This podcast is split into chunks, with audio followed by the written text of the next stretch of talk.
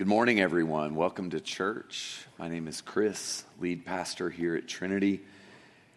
Um, yesterday was my 23rd wedding anniversary, which is kind of fun. We've eclipsed um, more than half my life being with that woman, um, and I'm very thankful. I was also thankful to see Georgia Tech be destroyed yesterday. Um, for those of you who are tech people, here's a little bit of uh, trivia for you. Uh, you've been playing football for a really long time, but your special team set a record yesterday that's never, ever been accomplished since Tech's been playing football. More punts in a game than ever, ever before. So, congratulations. That record may stand until next year uh, when you play Georgia. If you have your Bibles, turn to Matthew. That's it. That's it. That's all I got. I'm not going to be mean, meaner than that. Um, Matthew 24 we, we've told our kids that you can't hate people, but you can hate institutions, and um, I think that works somehow. I've never read specifically in the Bible that's not appropriate. So, okay, okay, okay. Verse 36. We're going to read a really bizarre passage. If you're in the Christmas spirit, uh, about to ruin it. Um, and then we'll hopefully explain to you why. Uh, Matthew 24, verse 36. But about that day and hour, no one knows, neither the angels of heaven nor the Son, but only the Father. For as in the days of Noah, eh, for as the days of Noah were, so will be the coming of the Son of Man. For as in those days before the flood, they were eating and drinking, marrying and giving in marriage until the day Noah entered the ark. And they knew nothing until the flood came and swept them all away. So too will be the coming of the Son of Man. Then two will be in the field, and one will be taken, and one will be left. And two women will be grinding meal together, and one will be taken, and one will be left. Keep awake, therefore, for you do not know on what day your Lord is coming. But understand this if the owner of the house had known in what part of the night the thief was coming, he would have stayed awake and would not have let his house be broken into. Therefore, you also must be ready, for the Son of Man is coming at an unexpected hour. This is the word of the Lord. Lord, we ask you to help us to uh, see uh, this, this text and to hear these words and to uh, truly wrap our hearts and our heads around the season of Advent, God. We ask you to help us to make sense of this. Lord, for those of us who have grown up in traditions where Advent was observed, God, help us to renew our engagement. And for those of us in this room, uh, like me, who knew nothing about Advent, we ask, God, that you would invite us into uh, a, an intentional period of preparation, as Brad said, that would help us be ready to get ready for Christmas morning. God, we thank you that Christmas is coming, but we say in this moment, not yet, not yet. Have mercy on us today, we pray in Jesus' name. Amen. Not yet. We're not good at waiting for things. We live in a world where we uh, get what we want. Uh, some of you have thrown a fit when your Amazon Prime package took three days instead of two. Maybe this week you've been starting that fretful experience. The first thing I want to tell you before we actually dive into this text, this passage, and the passage is worth our consideration. And we're going to essentially, I'm going to preach two mini sermons to you. One is on, on Advent. So the first movement in this. Um, this sermon uh, before the text itself is, is we're going we're gonna think about Advent. Uh, this passage doesn't really seem to fit you know, we want to rush to the manger. We want to uh, think about stables and sheep and shepherds and angels. And um, the radio is telling us to think about that. We put our Christmas tree up yesterday. It's telling me to think about that. And a passage like this doesn't seem to match that. Uh, seems like a, uh, actually a, a, quite alarming, um, distressing passage about people being taken from one another, separated from one another. Uh, anyone who knows the story of Noah knows Noah, Noah's story is not good news. It's not good news, it's, it's, it's bad news, it's hard. Today marks the beginning of, of Advent. And Advent comes from a Latin word which means coming. It means something is appearing or coming at us, coming toward us. And the next 25 days or so, the next month or so almost, leading up to December 25th, which is the, the Feast of Christmas, the Feast of the Nativity, we're going to be joining together with Christians all over the world to try to get ready uh, we're going to try to not let that day that comes on the same day every single year sneak up on us. And it's amazing how this happens. We, we know that Christmas is on December 25th, and yet every year, if we're not careful, we get caught up in the kind of whirlwind of exhausting spending, traveling, uh, engagements, parties, things we don't want to go to, things we're not sure about, money that we don't have, we spend to uh, satisfy people that we don't really like, and then we find ourselves cynical by the time Christmas comes. And so, what Christians have done for a long time is in the same way that Lent helps you get ready for Easter, Advent is designed to help us get ready for Christmas. And so, you can actually make the most of the next 20 some odd days and quiet your heart and slow down and ask God for help. Ask Him to make this Christmas better than Christmases past. And you actually have a, a choice in that. We have a, measure of volition. We can choose to get ready. And people do it in all kinds of different ways. At this church, we're going to light candles. And what I love about these candles is that um, this candle will burn itself down, and then the next week we'll light this one, and then we'll light this one, and then we'll light this one. And there'll be a big mess by the end of it because we'll have been marking time together. You don't have to have magical candles. You can get your own candles and put them on your dining room table, and you can light candles as you eat your meals. We do that in our house. It's a way of marking time. I want to encourage you over the next 20 some odd days to mark time in very intentional ways. Out in that bookstore and all over the uh, internet, you can find very, very helpful Advent devotions, ways that you can tailor your reading to help you get ready. So, if the first movement is Advent, the second one we're going to sit with what we would call two comings, two different types of coming during Advent. So, if the word Advent means coming or appearing, uh, there are two comings that we think about during the Advent season. One is we look back into history at a past coming, we look at the birth of the baby Jesus but we also look forward to a future coming, the return of Jesus. That's why throughout this season, you're going to hear not just about shepherds and angels and the baby Jesus, but you're also going to hear about this thing that Christians have been anticipating for a really, really long time, which is that God in Jesus will one day return to, to end the story, to uh, bring healing to the world, to um, meet with us and take us to be with Himself. So there's a past coming that we look back on. And you have to look back and know about those stories and the events around Jesus' birth. But then there's this anticipatory coming Jesus will come again for us. And so Advent is, a, is, is looking backward and looking forward. Uh, it's an opportunity for you to sit in the scripture and to um, actually ask some questions.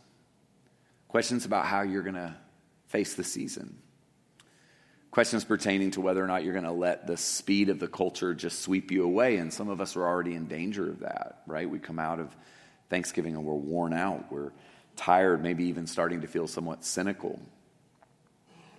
Advent, uh, the third thing we'll put up here is Advent is an opportunity for us to acknowledge tension.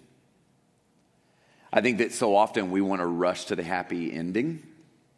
Uh, we want to skip to the to the um, sentimental bits. And I believe that Advent, if you observe it correctly, if you view Advent almost like as a miniature Lenten season, if you will, it, w- it would be like a bright sadness, something that um, helps you walk uh, in a different kind of cadence or to a, the beat of a different drummer than what our culture is telling us to do.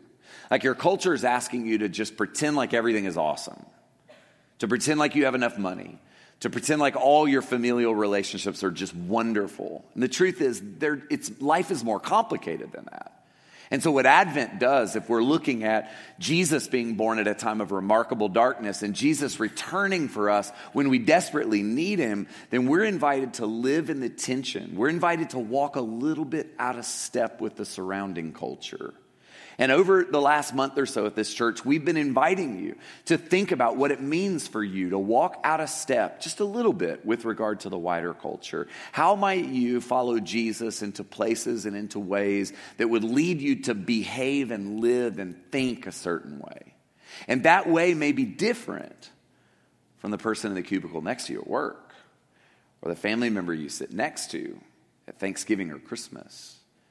And so Advent really is a time for tension. And nobody wants this. We don't want tension. We, we want things to be resolved. We want things to feel uh, peaceful. It's why we eat too much and drink too much and binge watch television because we just want to numb out. Advent is a time to be awake, and we're going to think about that in a very particular way in a minute when we turn our attention to the text. This is an opportunity for you to embrace some of the tension and a march to the beat of God's drum. And finally, Advent helps us prepare for Christmas. Um, we have a calendar in our house. You don't have to have children to have a calendar. Uh, I, I, it shocks me when people are like, "Oh, well, we don't, we don't have, I don't have kids. I'm not married. I can't have an Advent calendar." Like, yeah, grown-ups also like to eat chocolate and and have Advent calendars. It's fine. You you can do this. We have a calendar that'll help us count down the days. And we also light these candles in our house. I would encourage you to do intentional things.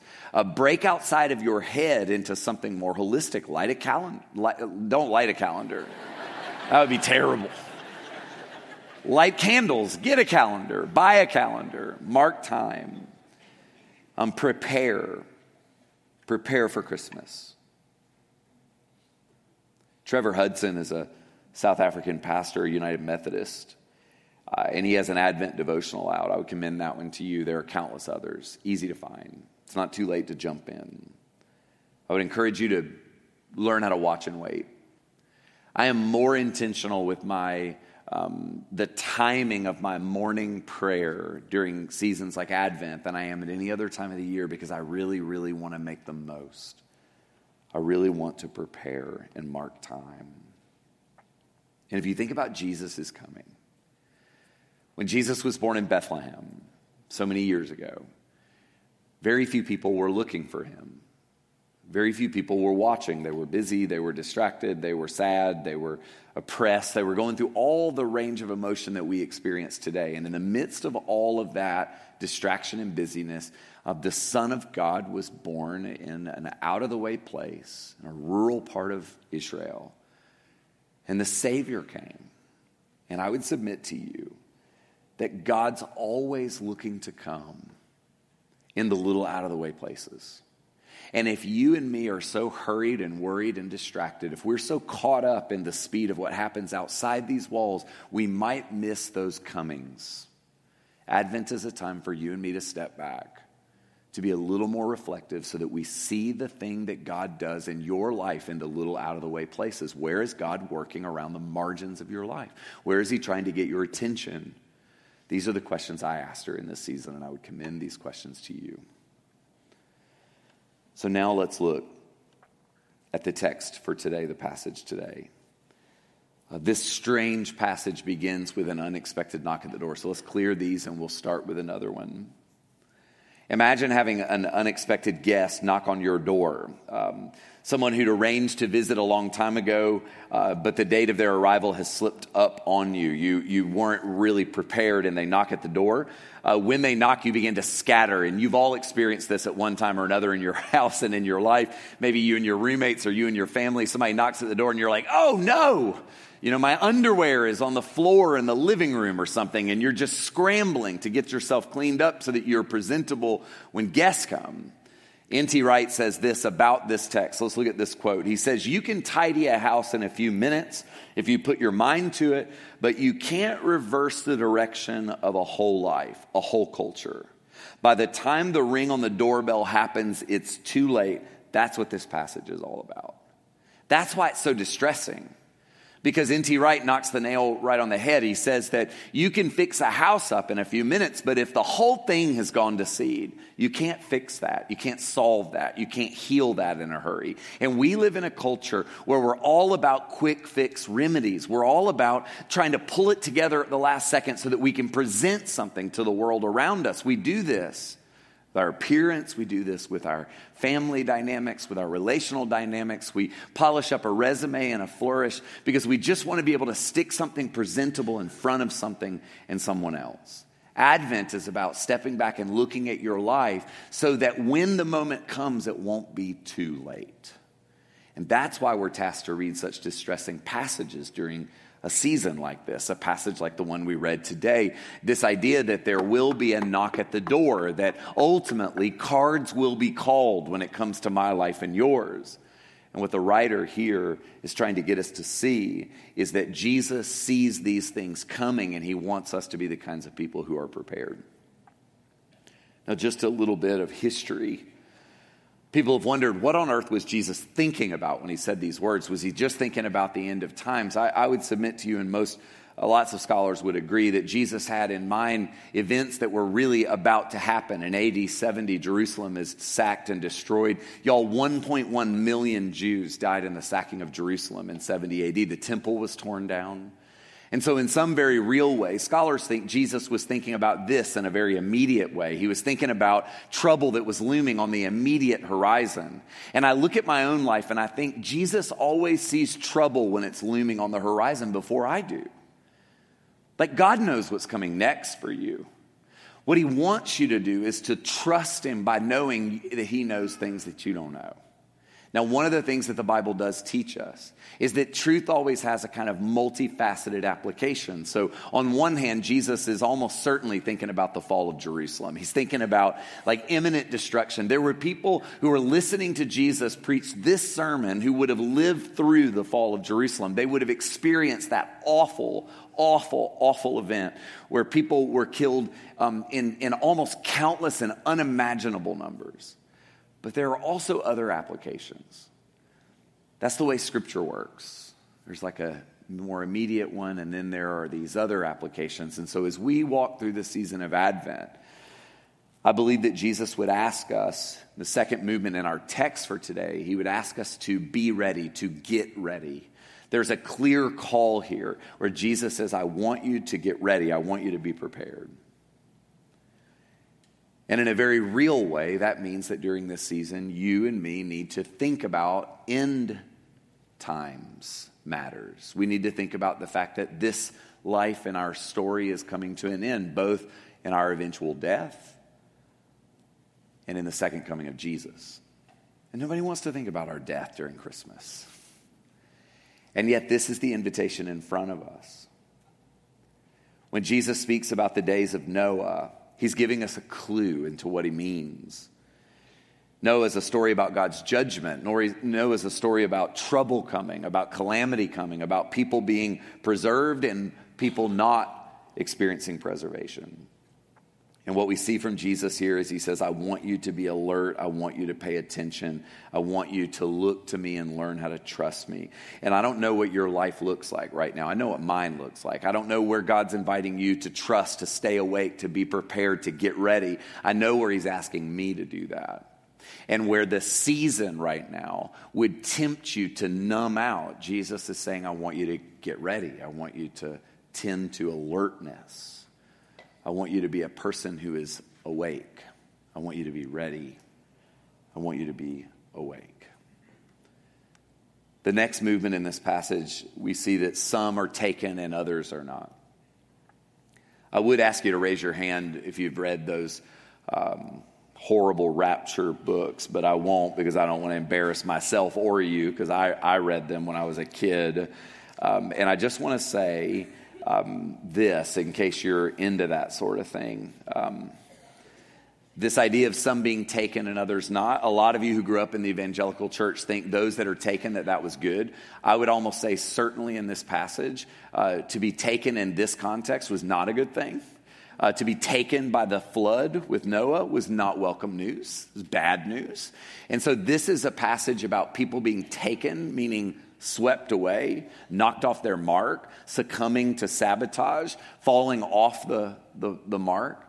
And then those who are not taken are those who remain, who are steadfast. And what Jesus is saying is the speed and the pace and the objective of the world around us is to divide us and to sweep us away. And he's saying, I want you to be the kind of person who remains steadfast. So I would just ask you, as Christmas is coming, 20 some odd days away, where are you feeling the pressure that would sweep you away? Maybe there's danger in a relationship. Maybe there are uh, aspects of your appetite life. Maybe there's division. Maybe there's a hardness of heart. I don't know what it is for you. I know where I feel the current pushing against my legs. And what Jesus is trying to say when he speaks about this some taken and others not, he's trying to say something about what happens around us that there are forces at play trying to sweep us away, trying to knock us off our mark. This isn't about a gleeful God doing bad things to people. This is about Jesus giving us a look before it happens to say there are things trying to take your legs out from under you. And your job and mine is to ask the question what are those things for me? And the more abstract you are, the more esoteric and philosophical you are, the less helpful you are to yourself in moments of trouble. Where are you actually vulnerable? If your legs were going to be taken out from you, how would it be? Would it be an act of sabotage in your marriage? Would it be cutting a corner at work? Would it be a destructive appetite? What would it be for you? I think we need to actually begin to ask those questions. Advent is a wonderful time to do a little bit of self reflection and gain clarity, gain insight there, so that we would be the kinds of people who learn to be with God, even in the midst of storm. And that leads us to the last thing. Jesus says, I want you to be awake. I want you to learn to keep awake. So if there's a threat of being swept away, there's also a threat of being lulled to sleep. And your world lulls you to sleep. It's like tryptophan. I have a theory. I don't think it's tryptophan in the turkey. I think it's all the bread. We, on Thanksgiving, you know, they're like, oh, that tryptophan, oh, the turkey will put you to sleep. It's, it's like 500 pounds of bread and rice and cheese and gravy. That's what puts you to sleep. Well, there are forces around you that put you to sleep. And a lot of us come into this room and we're like the walking dead. We're, we're sleepwalking through life. And we lost that sort of clarity, that alert thing a long time ago.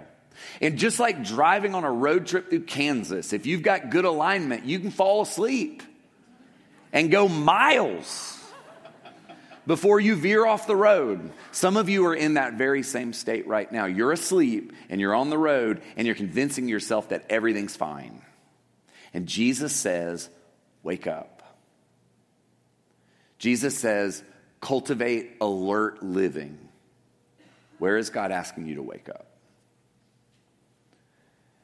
I'm going to leave you with this. I believe here are three enemies of readiness or being awake distraction, busyness, and compartmentalization. As I look at my own life and I look at the lives of people I love, distraction, busyness, compartmentalization. Here are three enemies of readiness.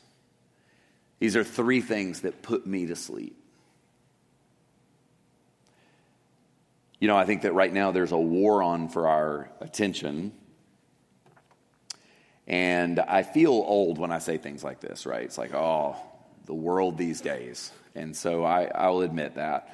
Uh, but I do believe that there are, um, there are threats to us focusing and being alert regarding distraction that are uh, really, in some ways, unprecedented. Um, our minds, our affections are pulled in so many different directions. And it's not just your phone that does this. I, I, think there's just so much competition for your attention in mind. And so, right now, there are spaces where we're just bombarded. And I've said this elsewhere, I will say it again. I believe that you are called by God, especially during a season like this, to pull back from, of those, from some of those distractions. And so, it might be as simple as turning off the notifications on your phone. Like, that's a very simple way to begin to put a flag in the ground and say, I don't want to live dissipated and distracted all the time. I want to be able to think and focus. I want to be able to unite my heart.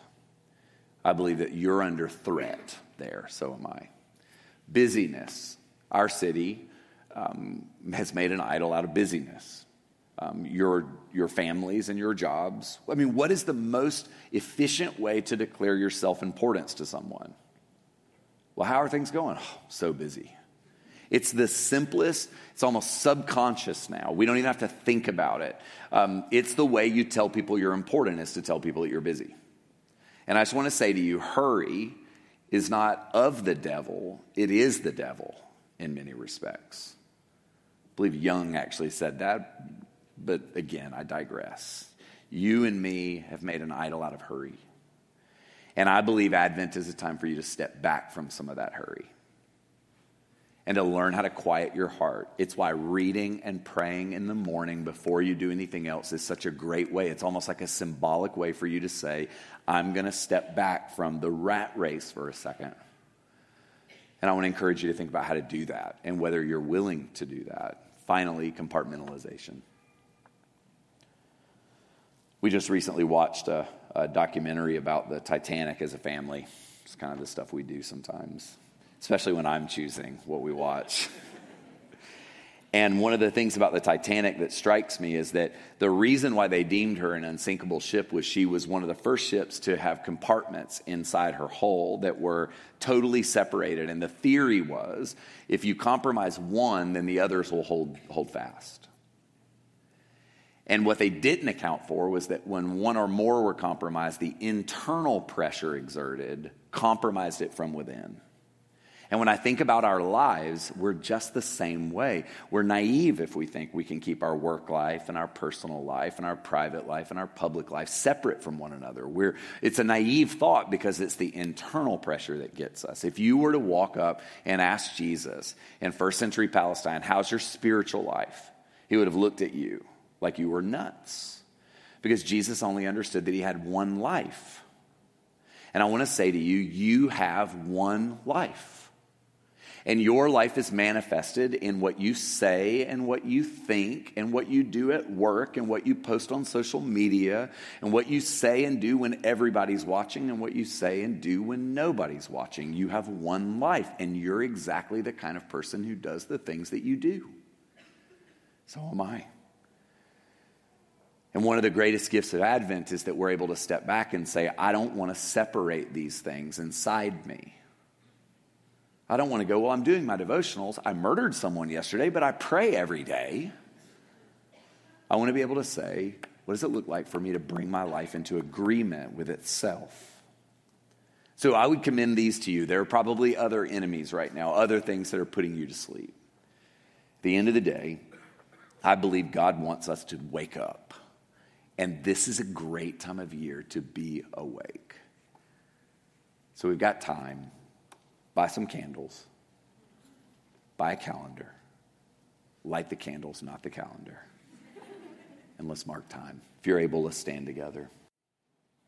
Thanks so much for listening to the sermon today. My name is Chris McDaniel. I am the pastor here on the west side at Trinity in Atlanta. At Trinity, our mission is to be a people who are growing into Christ likeness. And if you want to find out more information about Trinity or get connected to the life of the church, please visit us at atltrinity.org. Thanks. God bless.